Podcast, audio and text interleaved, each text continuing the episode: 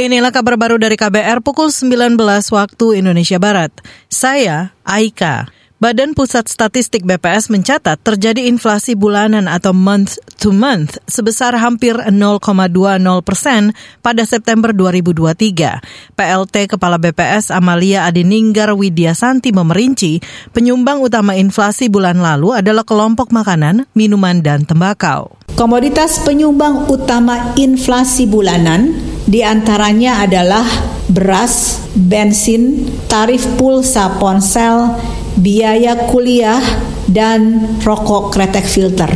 Sementara itu, komoditas penyumbang inflasi tahunan antara lain adalah beras, rokok kretek filter, biaya kontrak rumah, emas perhiasan, dan bawang putih. PLT Kepala BPS Amalia Adininggar Widyasanti menambahkan secara tahunan atau year on year, inflasi bulan lalu mencapai lebih 2 persen. Inflasi tertinggi terjadi di Manokwari yakni 5 persen. Terendah terjadi di Manado dan Gorontalo masing-masing 1 persen. Sementara data inflasi bulan kalender yakni September 2023 terhadap Desember 2022 sebesar 1,65 persen. Kita beralih saudara, pemerintah menyebut kerusuhan yang terjadi di Pulau Rempang, Batam, Kepulauan Riau karena kesalahpahaman. Pemicunya yaitu informasi terkait adanya relokasi atau penggusuran terhadap masyarakat setempat. Klaim itu disampaikan Menteri Investasi Bahlil Lahadalia saat rapat kerja dengan DPR di Jakarta hari ini. Jadi misinya itu adalah pertama, saudara-saudara kita dari Kementerian Teknis itu ingin melakukan pematokan, pengukuran mana areal yang kita mau turunkan status itu.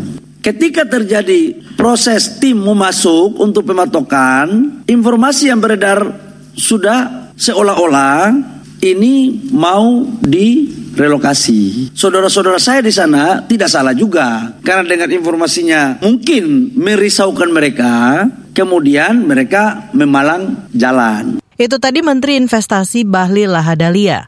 Sebelumnya, sejumlah organisasi yang tergabung dalam Solidaritas Nasional untuk Rempang menyimpulkan ada pelanggaran HAM dalam peristiwa kekerasan saat pematokan lahan di sana.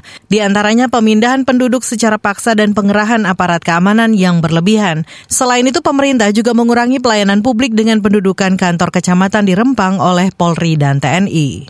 Kita ke satu informasi lain. Ombudsman RI mencatat masih banyak masyarakat yang masih dimintai agunan atau jaminan saat mengajukan pinjaman kredit usaha rakyat atau KUR untuk usaha mikro kecil dan menengah UMKM. Anggota Ombudsman RI Dadan S. Suharma Wijaya mengatakan, kasus UMKM dimintai agunan ini mendominasi kasus yang dilaporkan masyarakat. 53 persen ini ternyata masih ada permintaan atau dimintai agunan di program ini. Padahal di prosedur ini agunan tidak menjadi bagian dari uh, proses ini. Nah, dari sini kalau yang dimintai agunan gitu ya 53 persen ini sebetulnya sudah selesai ya dengan regulasi yang ada. Tetapi kita dapat potret 47 persen ini yang ternyata di sini bisa kita bedah dari sisi programnya. Kenapa gitu ya masyarakat menganggap dipersulit dan ada ketidakpastian tindak lanjut dari proses kurnya.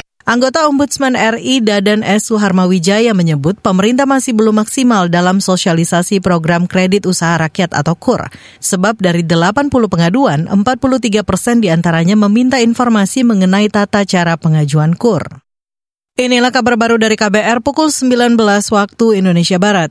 Saya Aika.